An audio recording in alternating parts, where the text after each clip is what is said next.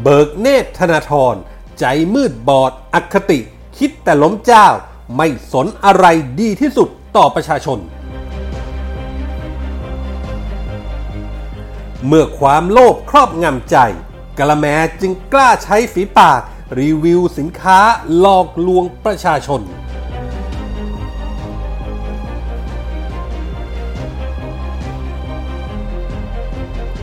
สวัสดีครับ อต้อนรับทุกท่านเข้าสู่ MGR Podcast ครับ ผมเกษตรชนะเสรีชัยรับหน้าที่ดำเนินรายการครับ วันนี้ผมมีคอลัมน์ข่าวปนคนคนปนข่าว ประจำวันพุธที่ 20 มกราคม พุทธศักราช 2564 มาฝากกันครับ หลังจากที่ธนาธรจึงรุ่งเรืองกิจ Facebook Live ในหัวข้อวัคซีนพระราชทานใครได้ใครเสียไปเมื่อคืนวันก่อนนะครับ เนื้อหาใจความก็เป็นอย่างที่คาดกันชักแม่น้ำทั้ง 5 ส่อเจตนาดิสเครดิต บริษัทสยามไบโอแซนกระทบชิ่งไปให้ถึงสถาบัน เพราะถือหุ้นโดยทรัพย์สินส่วนพระมหากษัตริย์คำจ้อของธนาธรยังถูกเครือข่ายของเขาอาทิ BBC ไทย พรรคก้าวหน้า แกนนำม็อบ 3 นิ้ว และติ่งทั้งหลายนำไปขยายผล ก่อดราม่าในโลกโซเชียล และสถานที่ต่างๆ ทั้งชูป้ายโจมตีสถาบัน จนกลายเป็นเรื่องกระทบกระทั่ง แบรนด์ห้างไอคอนสยามเพื่อให้เรื่องลุกลามใหญ่โต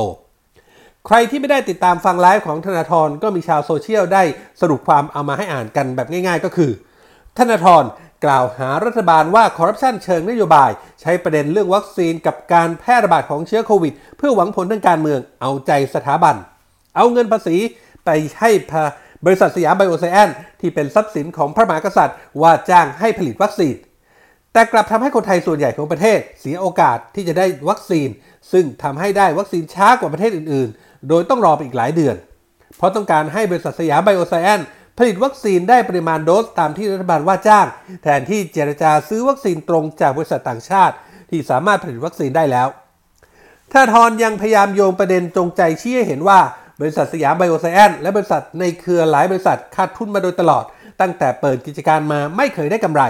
การที่รัฐบาลว่าจ้างให้ผลิตวัคซีน จะทำให้บริษัทสยามไบโอไซเอนซ์และบริษัทในเครือ มีกำไรจากการผลิตและขายวัคซีน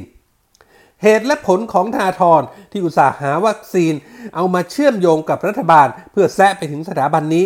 คนที่รู้ความเป็นมาของบริษัทสยามไบโอไซเอนซ์และการผลิตวัคซีน ต่างพากันหัวเราะในความโชว์โง่ของอดีตหัวหน้าพรรคอนาคตใหม่คนนี้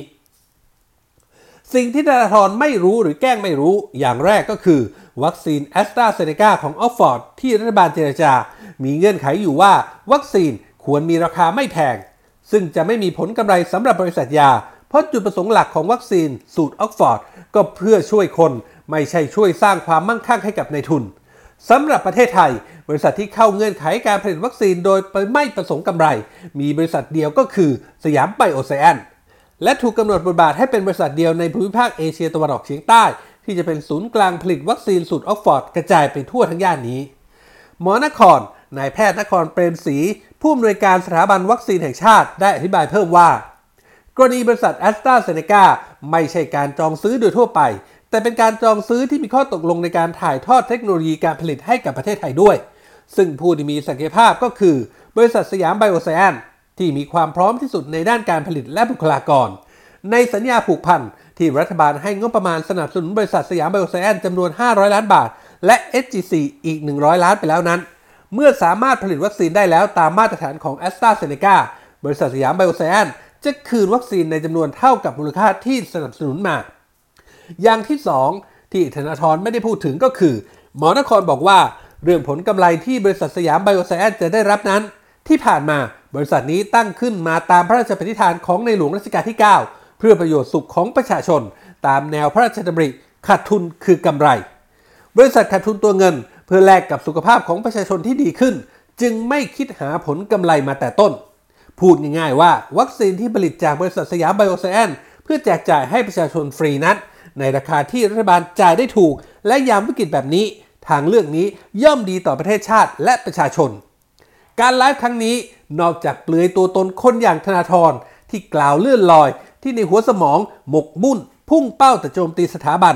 ไม่คำนึงถึงการกระทบจิตใจคนไทยส่วนใหญ่ของประเทศที่รักสถาบัน งานนี้อนุทินชาญวีรกุล รองนายกรัฐมนตรี และรัฐมนตรีว่าการกระทรวงสาธารณสุข ถึงกับบอกว่าคนพูดไม่รู้จักสำนึกในพระมหากรุณาธิคุณของสถาบันพระมหากษัตริย์ ต่อการสาธารณสุขของไทย รวมถึงพลเอกประยุทธ์จันโอชานายกรัฐมนตรี ฟังธนาธรแล้วก็รับไม่ได้ กับการบิดเบือน เจตนาใช้คำวัคซีนพระราชทานไปในทางเสียหาย ได้สั่งให้กับดำเนินคดี กับคนพูดคนนี้ งานนี้ธนาธรเจอเบิกเน่ แถมยังได้คดีติดตามตัวไปแบบนี้ จะเดินต่อยังไง แต่สิ่งที่แน่ๆ สิ่งที่ธนาธรพูดพลาดมา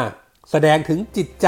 ท่าแท้ที่มืดบอด อคติคิดแต่เรื่องล้มเจ้า ไม่ดูบริบทเรื่องของวัคซีน และไม่รู้เลยว่าอะไรดีต่อประชาชน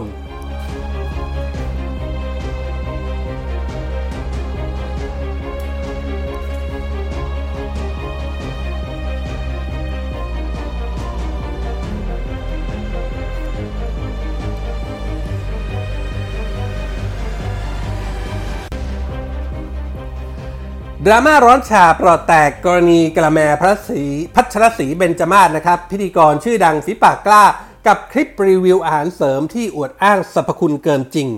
บอกว่ากินแล้วหน้ายกเหนียงหาย ที่เคยหนังตาตกก็เป็นตาสองชั้น รอยขมวดคิ้วก็หายไป ร่องแก้มตื้นจมูกเข้ารูป จนเรื่องนี้มีคนร้องเรียนไปที่ออยองค์การอาหารและยา ก็ตรวจสอบเลยครับว่าไม่นานก็ฟันฉับว่าเรื่องนี้ไม่เป็นความจริง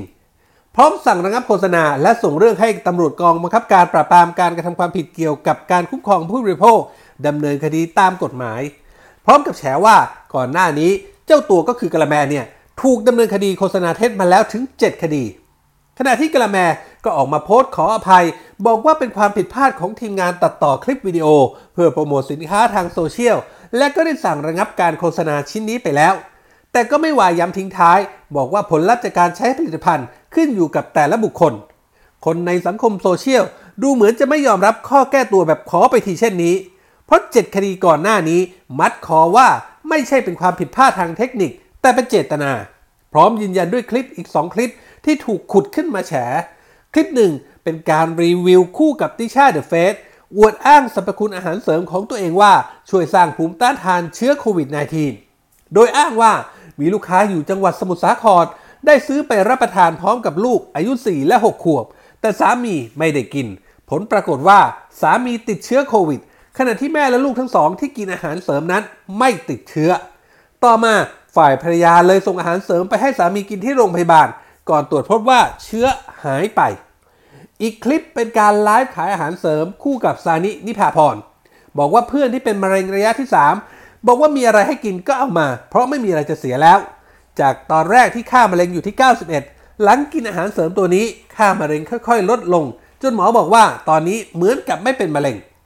เรื่องนี้กระแมถึงกับกล้าฉวยโอกาสในยามที่คนทั้งประเทศกำลังหวาดวิตกกับการแพร่ระบาดของโควิด -19 เอามาบอกว่าอาหารเสริมของตนเองนั้น ช่วยสร้างภูมิคุ้มกันได้ รักษาโรคมะเร็งได้ ทั้งมะเร็งและโควิด ถือเป็นเรื่องคอขาดบาดตาย หากใครหลงเชื่อว่ากินอาหารเสริมแล้วมีภูมิต้านทาน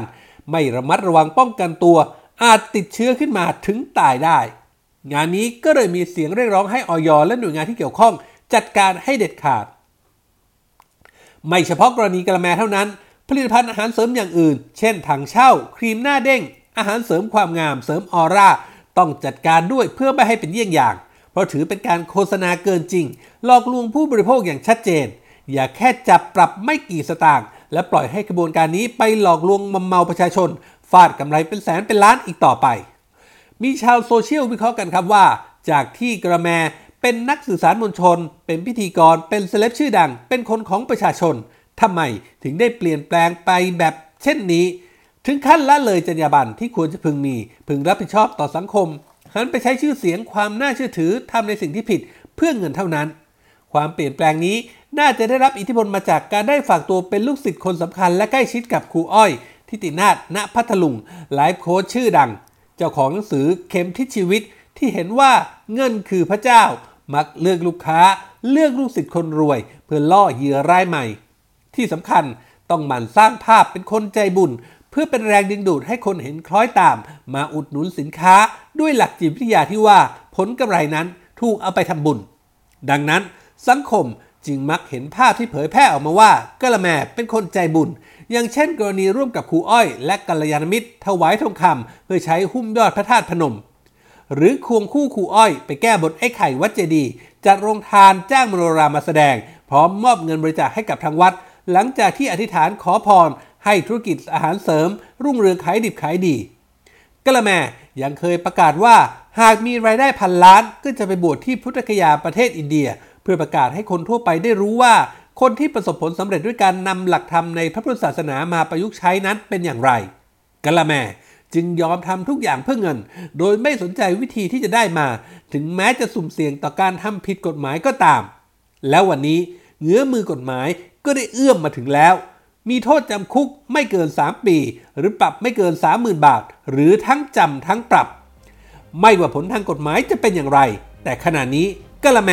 ได้ถูกสังคมตราหน้าว่ากลายเป็นคนลวงโลกไปเรียบร้อยแล้วครับ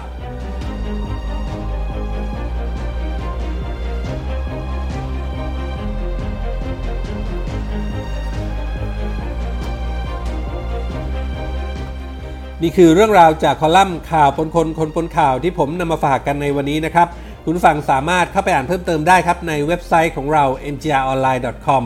นอกเหนือไปจากข่าวสารสถานการณ์ที่อัปเดตให้อ่านกันตลอด 24 ชั่วโมงแล้ว เรายังมีคลิปข่าวที่น่าสนใจ